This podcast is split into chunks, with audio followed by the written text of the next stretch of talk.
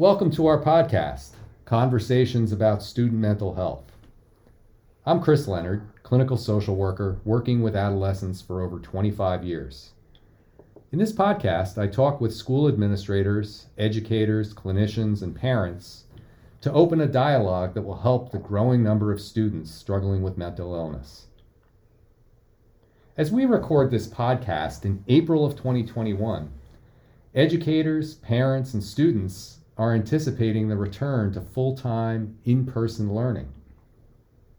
Our feelings about fully reopening schools are kind of a mixed bag. Some of us would jump right in tomorrow if allowed. Others are feeling much more cautious, even fearful. But one thing we can all agree on, or that most educators agree on, is that we can expect even more students to be struggling with anxiety, depression, and other mental health issues that interfere with their ability to participate successfully in the school environment. It's pretty clear to many of us that there is a mental health gap that we urgently need to close in order to ensure the safety and well being of our students we share a widespread sense that we need to help teachers, administrators, and school counselors be ready to assist these students. So, where do we start? Nancy Sula, the visionary educator I had as my guest in episode 11 on effective hybrid learning environments, refers to helping teachers acquire certain super skills or superpowers they need to help students succeed in academics. We can think about building a parallel set of superpowers to help teachers, administrators, and school counselors work more confidently and effectively with students who are struggling with mental health issues. A great way of doing this is providing school personnel with targeted training on student mental health and pairing this training with sustained coaching or mentoring experiences. Joining me today is John Riley, Clinical Director of the Thrive Alliance Group. John is a certified psychoanalyst and a licensed clinical social worker with over 28 years in practice. He also served for 22 years as an owner administrator of the Sage Day and New Alliance Academy Therapeutic Day Schools. Currently, John provides weekly coaching sessions to cohorts of school personnel, and he'll be sharing with us today how this process supports school staff in becoming more confident and more effective in working with students with mental health issues. John, welcome back to the podcast. Hey, Chris, nice to be here again. I love what you're doing with this podcast. Uh, I, I, love what we're doing with Thrive. I'm really excited about you know sharing all that with with the audience. Uh, but as I was listening to your opening, it made me think about you know thinking about coaching and how to talk about it. And you mentioned superpowers, and one of the things about the superpowers is we do we do try to have um, professionals we work with develop superpowers, but they don't have to be super people to develop superpowers. There's some really um, good training and tenets of the work that we do together that, as we talk about it, people get more educated. People learn about you know different different mental health issues, how to intervene. They actually develop what feels to them like superpowers. They develop an empathy, an understanding that helps them you know better connect with the kids, better connect with other staff members. Um, other thing I was thinking about in your opening is the difference in people right now about the willingness to go back to school. Um, some want to stay home, some want to go back to school.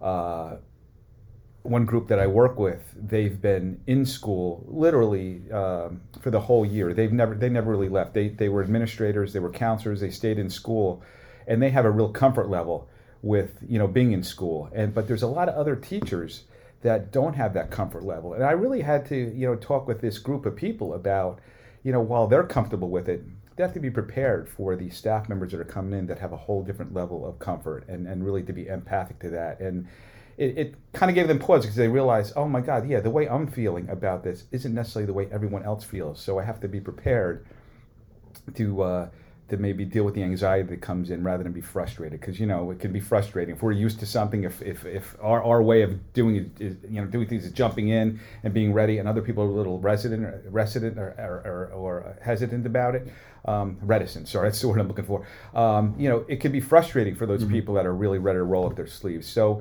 um, you know that's kind of you know what we what we try to do with some of the some of the coaching sessions that we have so i'm excited to talk about it Great. Yeah, well, that, that kind of leads very nicely into the first question I was thinking about.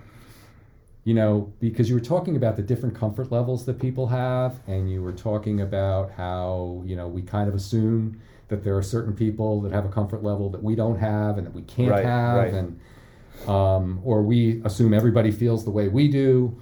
Um, and, and for certain, one thing I've noticed in my own experiences as a teacher, a school social worker, and an administrator is that when it comes to mental health issues, many professionals are hesitant to intervene when they suspect a student is struggling. What have you observed, and, and what are your thoughts on how to address this? Well, you know, you and I have been together for uh, what, uh, you know, 25, 30 years in, in, in, in mental health, and, and we've, you know, had I've had the uh, the benefit of working side by side with you. So we've we've had a whole host of professionals, you know, uh, that we've worked with over the years. But you know, one of the things that we've always been aware of, whether it's uh, counselors, teachers, administrators, uh, different people have different feelings about mental, you know, mental health issues, and uh, you know, for some people, it's it's it's scary for them. You know, uh, when you when you work with people with mental health issues, there's a lot of feelings that get brought up. Uh, you know, some people that are professionals have had mental illness in their in their own families or have had their, their own struggles with uh, with mental health issues or emotional issues. So it does bring up a lot of feelings for people. Some people just want to deny that it's even happening. Some people want to, you know, kick the can down the road and assume someone else will pick it up. Uh, some people will overfunction for the person with some some mental health challenges. So I think you know one of the things that we have to do is realize there's different reactions and different comfort levels, and then you know as I do in my coaching sessions, and we and we try to do it thrive with all of our our trainings that we do is equip people with the knowledge about things. Um, and and uh, help them be uh, more empathic to themselves and to the students that they work with, so they can really be prepared to help these students, you know, function to their, their highest level of, of functioning. Excellent, excellent. Yeah, so you've, you've touched on a whole bunch of things that can get in the way of somebody really intervening most effectively. So what, what our listeners have to be wondering about is is you know we're, we're trying to help teachers acquire these and, and school sca- staff acquire these these superpowers. So and we we talk about a coaching session. So what exactly is a coaching session? Uh, let, let me talk about what what the uh, a coaching session would be. Really, uh, is our attempt to build a uh, a group of people that will be on you know be the leaders in a school district to really um, help with the mental wellness and development in in the school and awareness in the school. So it you know cohorts can be set up uh, made up of a teacher, an administrator, some school counselors. And how we try to approach that is, is start with a little community. That becomes kind of a little community, a little training community, a little support community. Um, and it starts with confidentiality, mutual respect. So whatever we talk about in that in that in that coaching group, that uh, you know is is really is kept in the room as far as uh, It's you like know, Vegas. it's like yeah, what's, what goes on in a room stays in that room, and it allows for people to feel very comfortable about talking about what's dis- uncomfortable for them, what they're struggling with. Um, you know what what happens sometimes when there's struggles going on. If people kind of go in their little silos and and, and they keep it to themselves. Um, it, it really can, can lead to burnout, um, feeling of, of incompetence, uh, inability to help. Um, you have someone who needs help. So this becomes a place where um, they can come in and, and, and we train them on, on understanding their reactions to people, understanding uh, different dynamics that people have um, in classrooms, uh, parent, uh, you know, working with hostile parents, working with stu- student-teacher conflicts. So it's a place that we come in and talk about theory and, and talk about the modules that they may have um, that they may have gone through. We answer questions about that, but then what we do is people bring in scenarios that they're struggling with. Um, if they have an upcoming parent meeting that's very challenging for them, if there's a school refusal kid uh, that they're struggling with, if there's been a lot of suicide uh, risk assessments going on, we, we really try to talk about what's going on and how to best intervene. So it's a way to really um, have a safe place for people to come in and talk about what's going on, how they want to intervene. And then the idea would be for those people to kind of mentor other people in the district. So it's not just a team of people that are aware of mental health issues and mental wellness issues, but it's kind of setting up a culture and a, and a community within a school to, uh, to, to do that. So it all starts with this co- these coaching sessions. Okay. So one way in which it's like other professional development is that you're, you're talking about training a small group of people. And then having them turnkey their understanding to other staff members, Mhm. right? Yes. So, but how is it different? I mean, there have to be people out there that, that are listening. They're saying, "Oh, this is just this is just training, and this is just uh, professional development, and uh, you're you know you're only training a few people." So, how is this different from the kind of typical PD that people get in in schools? Uh, that that's a great question because I, I think any of us who've sent people to training, any of us that have gone through, you know, gone to trainings, uh, you know, one day or two day training, you know, what's what's kind of demoralizing is people people that spend a whole day or even read a whole book, they, they basically have one takeaway from that book that and maybe after a week or two they don't have any takeaway from the book or the training. So a lot of times they go and they come back and really they don't benefit from it over a long period of time and they and certainly the, their their colleagues don't benefit from it. So what this does and what we've set up in Thrive is training modules so each person gets a training module, that, you know, a group of training modules to go through, but we reinforce it with ongoing training and, and supervision through these Mm. coaching sessions. So to, to me, like any good any any good learning, any good teaching strategy, it's reinforcement. It's not just a one and done sort of thing. It's it's you know get the training, get the base knowledge, and then it constantly has to be reinforced. And then you have scenarios, right? I think the best way to learn anything is through scenarios, through experience, taking what you've learned, um, discussing it, putting into practice, then coming back with the group and talking about what worked, what didn't work, and you know, we brainstorm other strategies, what what went well, what didn't go well, what we would try differently. Um, so it's really the on coaching is really an ongoing reinforcement of, of what we're doing in support and and you know and and really what we do in that community it's not just me the coach that's the uh, that's the most important person in that room it's it becomes there are other colleagues mentoring each other and sharing you know sharing information and ideas. And it becomes a very very uh, lively you know uh, group of you know collaborative sort of group so that's the real difference. You know trainings are great but you know the efficacy and, and what people take and are able to utilize after a, a one-time training is, is, is kind of sad. So this is an opportunity to know that that has happened uh, there's a lot of great trainings, but without- reinforcement and, and being able to put it into practice and process it, I don't find it terribly useful. And I, I don't know how you feel about that. Oh gosh, uh, what you're taking me back to is that back when I was doing my uh, training to be a principal and a school principal, and I was kind of writing my master's thesis for that, I became fascinated with professional development. And the two qualities that made for good professional development were one, that it was job embedded, and two, Yeah. that it was sustained. You know, that these one and done seminars and workshops can be great and fun, but they don't have a whole lot of impact. What has impact is when somebody learns some skills and then in a sustained and job embedded way, they get to practice the skills and even better, practice the skills alongside colleagues so that they have that kind of mutual support. Right, right, absolutely. You know, I just think about our 22 years of running, you know, private special ed schools, and you know, your training and my training as as as clinicians. Um, the the you know best practices in in in, in therapy uh, is ongoing supervision. You know, good therapists have their own therapist, or they have their own and or their own supervisor because you don't want to operate in isolation. The cases that we deal with tend to be pretty complicated. They bring up a lot of feelings. Two heads are better than one. Four heads are better than better than two heads. So, you know, the idea of of of having a community where there's some accountability and people can kind of share their ideas and thoughts and reactions to certain scenarios, that's really imperative. Um, you know, thinking about Sage Day, we had we had people of varying degrees of experience. If you think about it, right, we'd have um, you know teachers that were right out of school. We had seasoned therapists, seasoned teachers, but we what we always did was we'd have weekly meetings with people. You know, we'd we'd share writings, we'd share readings, we'd talk about things, but we'd constantly reinforce every week what's going on in the school and come up with interventions for the teachers, for the clinical staff. So that ongoing piece that, you know, look, most districts are just they have a lot of, a lot on their plate. They have you know, they have curriculums to deliver, teachers have curriculums to deliver, but now we have this kind of mental health component. You know, you remember what 10 years I guess in the last 10 years there's been a movement, but certainly 20 something years ago mental health issues were seen as someone else's problem. They were seen as just the families or some other agency.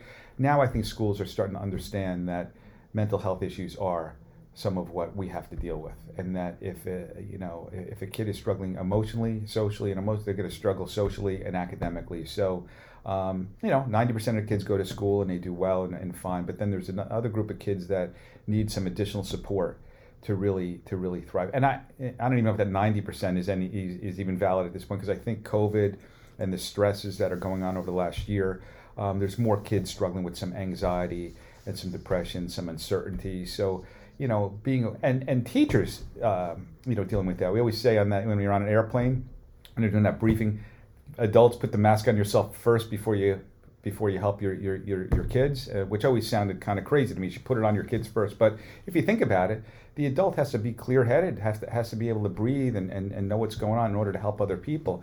We're having to deal with adults coming back into the building that you know have gone through COVID themselves and are coming back in, so they have a level of anxiety and tension about themselves. So you know, be, just being aware of the mental um, and emotional stress on everyone right now as we re- reopen schools is a big, big deal.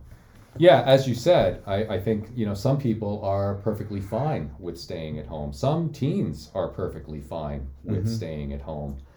Uh, one thing that hasn't gone on much uh, for the last year is is bullying right? You know, you, you it's hard, kind of hard to bully in a Zoom meeting. It, it, it just doesn't happen the same way. Right, right, right. And and they, they they already had their connections on social media and through texting. They were already doing a lot of that. So some kids yeah. are like, "This is kind of cool. Why would I want to stop doing this?" So there's got to be anxiety that they're feeling alongside the teacher anxiety about about returning. You know, what's that going to be like when we go back? You know, uh, one of the things you know I was thinking about before is you know why the, why the teachers and administrators and everything have should, should get this training or, or be more well versed on, uh, on, on on mental health issues is that schools tend to be ground zero of identifying you know emotional problems. That's where a lot of acting out happens. So mm-hmm. if, if a kid is beginning to struggle emotionally, um, you'll see their grades fall fall down. You'll see some social problems. You'll see them stop coming to school uh, I think there's a lot of kids right now that would have been picked up over the last year, year and a half if school was in regular session, right? Because they wouldn't be going to mm-hmm. school. So now you have all the kids that had problems before that were identified. We got to help them rejoin into school. Then you have the kids that over the last year kind of you know we're not noticed at all. And and there is a lot of school refusal going on still. Um, you, you, know it comes out in different ways. Some kids aren't logging on to school uh, at all. Some kids refuse to put their camera on. Some kids refuse to put their mic on.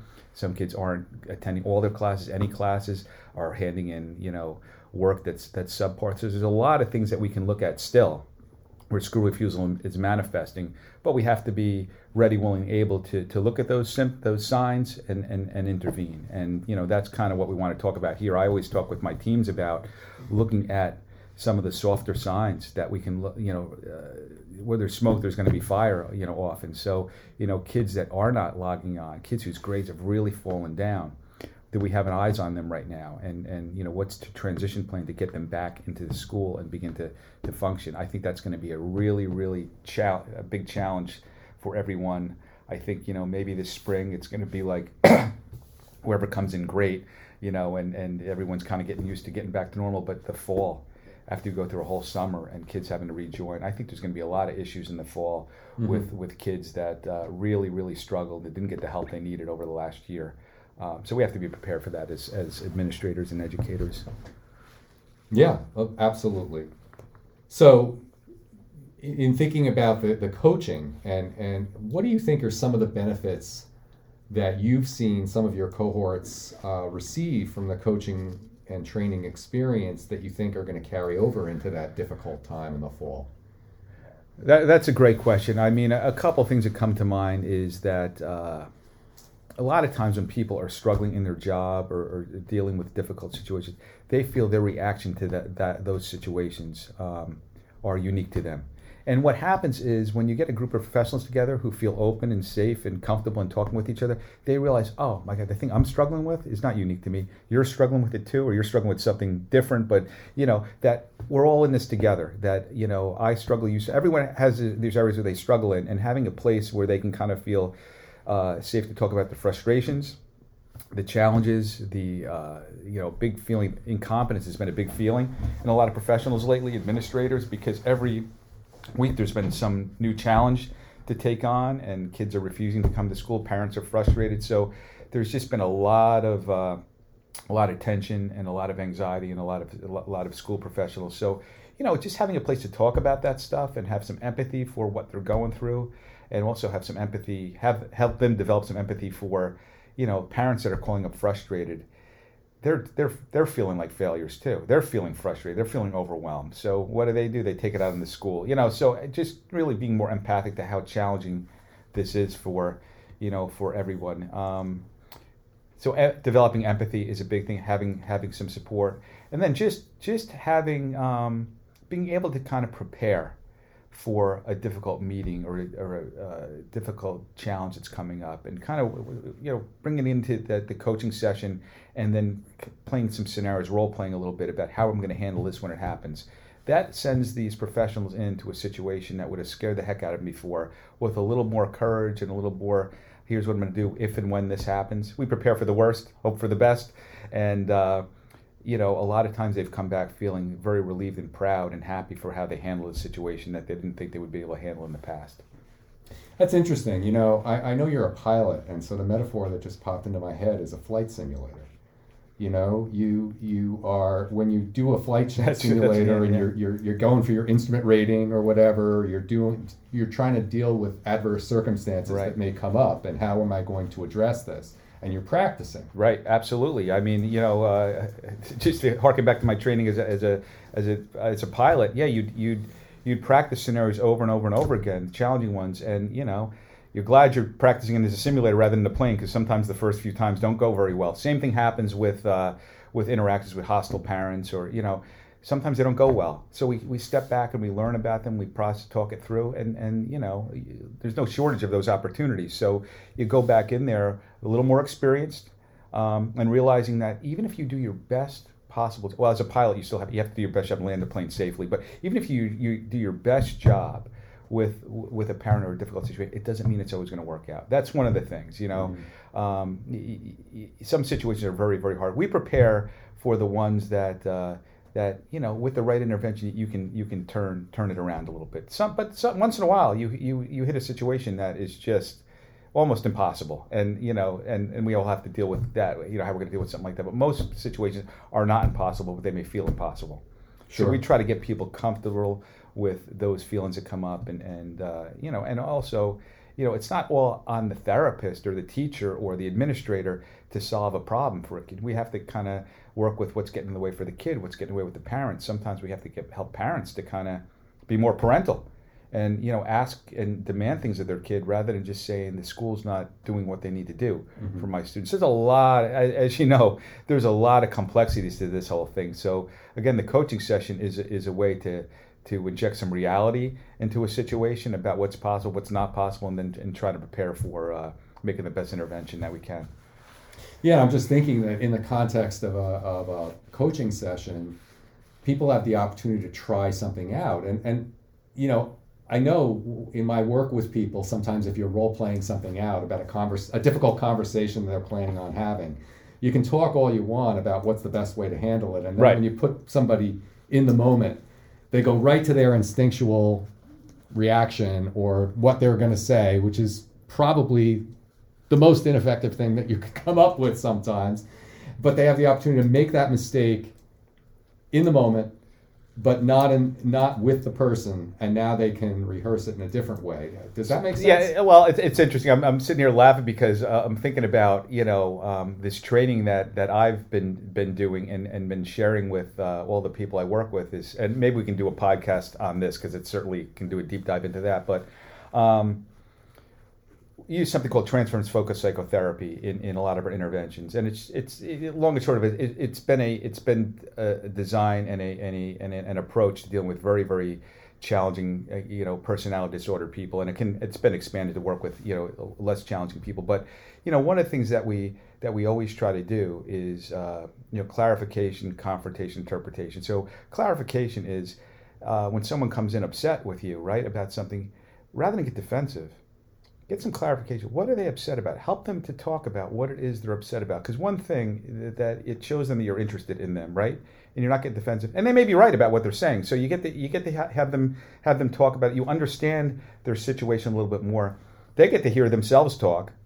And if you're not getting defensive, and you can say, "Wow, it sounds like like a, a situation where a, a, parent will feel like a, a, school is neglecting their child and doesn't care about their child, and you you just are in it for the money." They'll say, you know, all sorts of stupid things that get that get brought up in, in these moments of anger. But if the person who's under attack at that moment could just sit there calm and ground themselves and get the parent to talk about that, and then there's interventions that we do in that moment to really de-escalate things and have the parent begin to you know uh, be much more reasonable you know, it, it, it's things like that that we teach and that we do that I think, you know, have been invaluable to a lot of the people that we work with.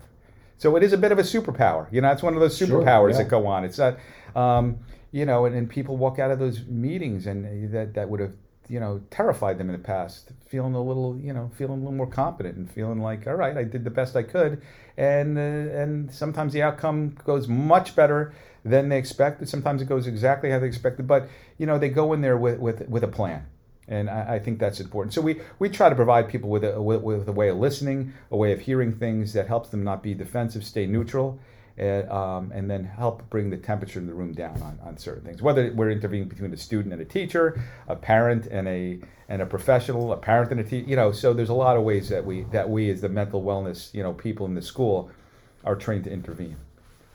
So clearly, one of the long-term benefits uh, of this coaching experience is that people start to develop these these kind of uh, meta strategies that they can carry over from one situation to another. So it's not like, oh, I'm doing this for the first time. Right. I've now got some tools and some strategies that I can bring to various situations, and you begin to develop a sense that you know oh i've seen this before. I know what i feel more confidence. I know what to right, do right and that goes along with what you were talking about before like you know how's this different from regular pd that it, it's you know we can practice it go out and do it you know talk about it do it again practice it again because there's no shortage of scenarios in the school to practice you know the learning and and, and practice the method. So uh, you know, rather than just have a, a one-off training and then you take it, you know, we can kind of bring, you know, bring the training in, practice it out, talk about what went well, what didn't go well. So that's really the benefit of the coaching. To, you know, it's one of the big benefits that the repetitiveness of it, the support of it, and people can gain a sense of confidence so they can generalize it into other situations. And then,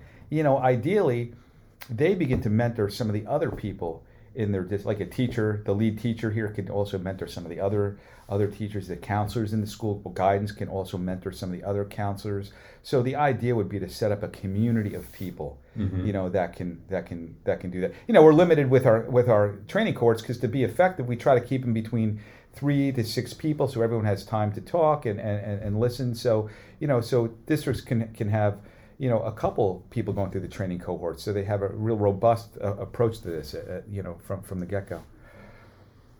So, I'm thinking about you know some of the uh, the, the superpowers that, that develop over time, and and one of the superpowers I think you you talked about. We, you and I were talking recently, and you you mentioned. Um, using the, the term induced spider sense you know you were talking about um, how people you, people develop kind of a sense or they they use their feelings to kind of understand what's going on right. in a, in a dynamic with a family maybe or with a student. You talk a little bit about that? Yeah that's one of the superpowers. Right one, one of the superpowers uh, i was actually listening to a podcast a while ago by, by somebody and they, they said they, they used the term projective identification as a superpower which i thought was uh, brilliant. And, and basically to not get too in the weeds on this is that uh, sometimes what happens in a, in a room is you know projection you know what projection is right? Projection is a person has certain feelings that they don't want uh, and they don't want to own and they attribute it to something else. So someone could be very angry but they don't want to own the anger so they attribute it to oh you're angry at me and, and the other person on the other side will go i'm not angry you know? I think that this person's angry. Projective identification is a little trickier and a little deeper and a little more unconscious where a person can have a feeling and be unaware of it but they put it in literally like put it into the other person. It could be anger it could be it could be any feeling. Um, so the person actually the other person the professional the teacher the administrator the therapist actually can feel that feeling. So it could be anger it could be a feeling of incompetence feeling scared. That's a superpower. When you can realize that you know what I always say as a little bit of a hack for this one, how you feel before you go into a room with someone, and how you feel um, after you're in a room with someone um, is is your feelings. What goes on that's out of the ordinary in your feeling state may have something to do with how that person's feeling. So, for instance, um, I had a patient one time that was in my office, and she was talking about something very, very flat about it, and uh, you know, just going on. But I, I kept having this feeling of being scared, of fear. And I'm like, what is going on here? So I actually realized, you know, uh, eventually that, you know, verbally, verbally, you know, she's not talking about anything fearful. She's not acting fearful, but there's a fearful feeling in the room. And, you know, I, I said to her something, I don't remember the exact words, but something to the effect of, you know, while you're talking about this, this, and that, I said, there's a feeling in, uh, of, uh, it, it seems like what you're not talking about is some aspect of being scared. And she looked at me like, I had some kind of superpower at that moment. She goes, "Oh my God, that's exactly how you know."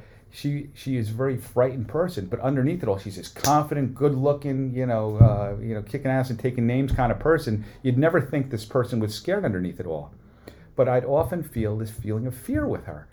So that that's an example of projective identification. She put it into me. I was able to use that. That kind of stuff goes on all the time uh, between teachers and students, teachers and teachers, parents and teachers, um, where where a teacher may feel something with a certain kid, but but not know what to do with it, not know what's coming from the kid. A parent that could come in and make people feel scared. You know, everyone everyone's had those parents that come in. You know, they come in their their their guns are blazing. They naturally feel be be frightened by that aggression, but you know, most of the time we're safe and we're not under any threat. But sometimes people that come in really, really angry are really, really scared underneath it all. You know, parents who are coming and say, "You're incompetent. You don't. My kid is failing. It's your fault," are really, in, in some way, expressing their own sense of um, feeling like failures or feeling scared about their kid's future. So when we can kind of understand, you know, some of these things get, get that get brought into the room, and we don't get defensive to them and react and, and reactive to them, but kind of can listen to them in a different way, it can really change the tone of so many things that that really escalate and lead to lawsuits inside a district, lead to you know student teacher conflict, lead to, lead to parent um, you know administrator conflict. So a lot of stuff we've seen, not all, but a lot of stuff, if handled in a different way, um, can really can really um, get everyone on the same page. Mm-hmm. So you, you, you know you've touched on a, a, we've touched on a few things today. We've touched on you know kind of developing a sense of community. We've talked about developing empathy. We've talked about learning to use yourself and learning to use the induced feelings that you feel. Uh, we've talked about the ability of that staff to engage in a sustained job embedded experience and then turnkey that effectively to colleagues, which further enhances that sense of community. Um, I just want to I, I want to mm-hmm. say something else. You know, one of the things I think we've always said at Sage Day um, is everybody in the school has the has the uh, has a chance to have a therapeutic function with yes, with a student. Yes. Not everyone's a therapist, but everyone has a chance to have a therapeutic function. So the more people can understand some of the tenets that we touched on today, um, sometimes the, the custodian in the school can have a special relationship with the kids. Sometimes the art teacher. You know, there's all sorts of professionals. It's not just the therapeutic, the therapist or the counselor or the parent that can have that function. Sometimes it's just, I mean, you know, I remember my own upbringing. I, I had some teachers that have made it had made a big impact on me to today. I didn't even know about it. They just had a sense of empathy and listening and um, holding me accountable to something that at the moment I was kind of angry at. Like, but you know it helped change my learning and my, my perspective on things. Some teachers had said said something to me that I didn't want to hear at the moment, but you know because I knew it came from a from a stance of, of care and compassion, I had to, I couldn't dismiss it. I had to take it in. So we all have that ability, um, or we all have the chance to to to make a difference in kids' lives. And and the less scared we are of them, you know, one of the things that happens with mental health issues is people are afraid of of saying the wrong thing or if I bring up something, if someone's depressed, it's going to make them more depressed. Or if I if we talk about you know suicide, it's going to make them kill themselves. No, a lot of times it's it's the, people need to talk about this stuff. And again, I'm a therapist, so I have a comfort level with this, and I know a lot of people don't have comfort level with this. But you know, it's not if you bring that up, you're putting the idea in someone's head. If the idea is in someone's head, you know, sometimes you need someone to say, "Wow, it sounds like you're going through a really tough time, and it feels pretty hopeless." It's not going to go it's not like they weren't feeling hopeless before and they'll go, oh, I didn't think about that. I'm going to be hopeless. And no, they can feel empathy. They can feel understood at that moment. And it doesn't mean that that math teacher or, or social studies teacher needs to be the therapist at that point. But it's, hey, you know, have you thought about talking with some to someone about that? You know, would you like me to get you some help or can we talk? So, so you know, sometimes the, the, the teacher or the administrator can be the identifier of, of, of a need. And Mhm. then, you know, we can, we, that person can, can be the facilitator to get some help, talk to the guidance counselor, talk to someone, re- reach out to a parent. So there's a lot of things we can do. And, and those are some of the things, again, that we also talk about in the coaching sessions. You know, here's a scenario that's coming up. What might be the best way to approach it to get this kid help? I'd, I'd like to talk about a particular a particular situation uh, to, to to wrap things up. But before we get to that, I just want to say, I mean, I think I guess if there's one takeaway that we want people to have about coaching today, it's really that it raises the capacity of everyone. Abs- It- absolutely, right? absolutely, absolutely. Good. A, So a rising tide lifts all boats, right? So you know, Yeah, it, it's kind of like you know, we want we want to kind of lift everyone up to the, this, this awareness of this. And again, not everyone's going to be doing the deep dig on everything, but it, you know, we can kind of be aware, not be scared of it. It's look, mental, emotional problems have been around as long as there's been people, right? So it's like every and everyone's got a neurotic life. There's a certain levels of anxiety. Some of us have. You know, everyone's everyone has experienced some anxiety and depression in their life. Some people have it to a or a, a, real problematic degree. Um, you know, if someone's got poor judgment, impulsivity, you know, that really gets in the way of functioning. So, you know, we just need to be aware of all these issues that go on because if you ignore them, the kid, the kids will not function well in, in you know, socially or, or academically. And I really think that as school professionals, we really kids are still developing you know kids are still developing i always said that said to my therapist you know at sage we deal with kids from fourth grade until till 12th grade uh, you know we have an opportunity to change someone's life here right now it's not like they're 30 or 40 years old where, Mhm. they've had a whole life of living a certain way you know and it's kind of been the die's been cast to some extent it's a lot of work to undo things we're getting kids right now that are in development that are in this process. And if we can kind of intervene at this way, it could really change. It can get them back on track in development, or it can change, or it can, or it can get them on a good track for development. So, you know, that's some of what uh, you know what we what we like to you know believe in the, the hopefulness of what we're doing here. Mm-hmm. You know. Absolutely, absolutely. So, to just to wrap up, Ken, I loved your story about your patient with the fear and, and that induced feeling and how you were able to use that. So, can you talk about a situation? Can you share another story about how um, coaching helped a team of one of your cohorts? You know, really uh, apply a different way, a different approach, and, and work through a situation successfully.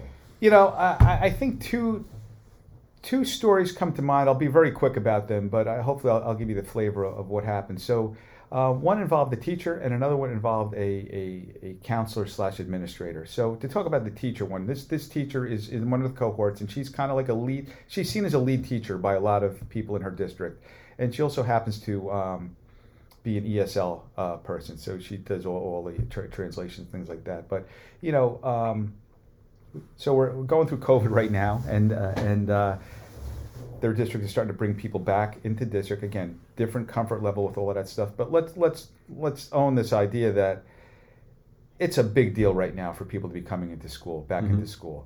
So she was talking about her frustration with this one this one teacher, and uh, you know that she she had this girl that came into that, that just started in the school, and this girl came up from you know Latin America. She hadn't been with her mother in a year, and she doesn't speak any English, and she's now in this classroom with this teacher. Well, this teacher is very frustrated with her. You know, no no empathy, no compassion, and it's easy to kind of beat up on this teacher, like, oh, you know, come on. But you know, I, I said to the, the, the teacher, our job right now is to help that teacher function better with this student. And let, let's put ourselves in this teacher's situation. She's coming back in to a very, very difficult situation under normal circumstances. And now she has this new, new student with high needs basically dumped on her. So is she, is she excited about this? She's no. ready to do that. No. No, I, it's, so we have to have some empathy for this teacher that it, it is a hard situation to be put into, and you know it kind of clicked in this this other teacher's mind about you know what had to happen, and I said, why don't we really think about you know helping this teacher um, understand what she can expect out of this kid. Because this teacher again how do teachers measure their success. The kids are doing the curriculum they're they're, they're doing well they're progressing. This girl likely is not going to progress like another, another like another kid would be. And, and why would that be? Um, she doesn't speak the language. She just went through from what i hear those those treks from you know South America, you know, Latin America up to here. You're not flying, you know, in, in first class, uh, you know, into Newark Airport and having lunch on the plane. It's usually kind of a traumatic trek, and that's what happened with this girl. So, whatever t- trauma there was on that, whatever trauma there was back in back at back at mm-hmm. home, and then she had to make that trek. Now she's back up here with her mom, who she hadn't seen in a year and she doesn't speak English, and now she's put into this whole new school district. So mm. the idea that this girl is going to do math, science, English, or history anytime soon would be, you know, would, would be incomprehensible. So helping this teacher have some empathy for this children's, this child's, you know, current situation.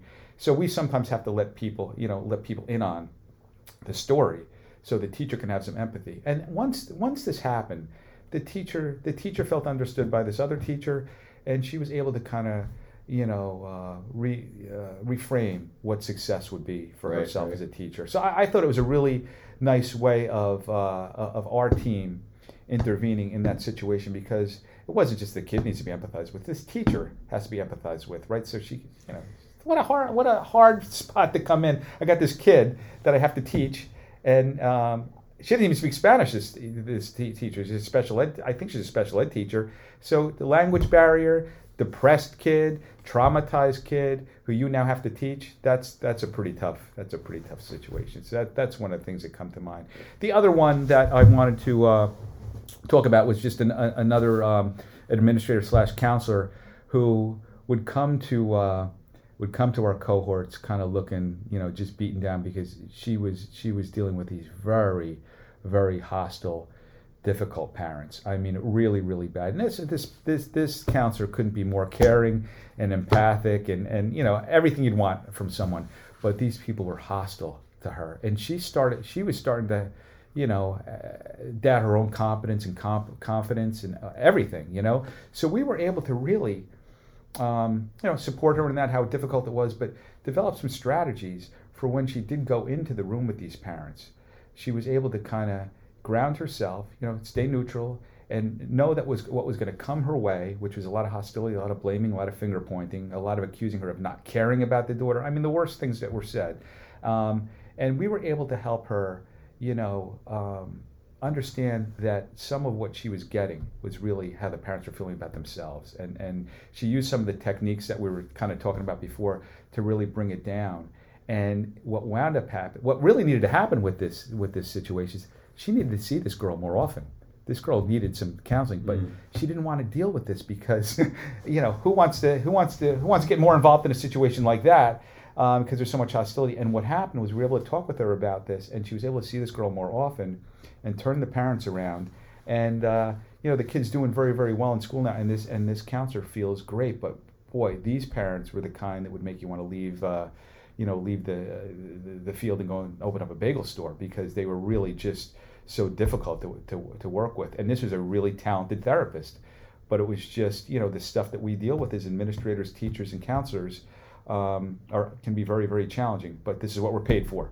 And we, we need to think about how we can best deal with these difficult situations rather than just say it's not my job or it's someone else's job or the work you know, isn't get going, better. The work isn't getting easier and uh, and the work isn't going the way. No, no. And if we if we keep on trying to to go at some of these issues with the same old tools, we're we're going to be at a loss. Absolutely. You know, Absolutely. we're we're so what what a great way uh, to empower people. Uh, John, I really want to thank you for joining me today and and sharing this. I mean, I feel as if we we've just scratched the surface on all of the all of the benefits of coaching, but I, I think you did really provide us with uh, an excellent overview. Yeah, and I hope it resonates with people because you know anyone listening to this, um, you know, ha- has an interest in mental health issues and, and, and, and, wants to grow and learn, and uh, hopefully th- this resonated with some people and they, they, they have a little more curiosity about you know how to go deeper with people and how to how to be better trained for these situations. And we'd you know we'd love to help. I mean it, it's just a it's a lot of it, it's it, there's there's it's fun. It's also very very meaningful. And any time that you can uh, develop um, a set of skills that help you do your job better, uh, the more rewarding your job gets. And like you said, it's not getting easier out there. So you know, uh, just be prepared for that. We all want to you know stay involved with kids and, and help kids grow and develop and uh, you know it, it's something that as as as therapists educators and, and, and, administrators we're lifelong learners so this is one area that everyone really needs to really grow and learn we really do need to demystify mental health it, it right. needs to be you know as you said it needs to be something that is not just somebody else's job it needs to be all of our jobs and and when we demystify it we find that and when we acquire some of these skills and superpowers, if you will, people find that, oh, I can do this. This is, you know, I can be helpful. So thank you again. So that's uh, that's the end of this episode, folks. Thank you for joining us. Conversations about student mental health is brought to you by Thrive Alliance Group, partners in school-based mental wellness.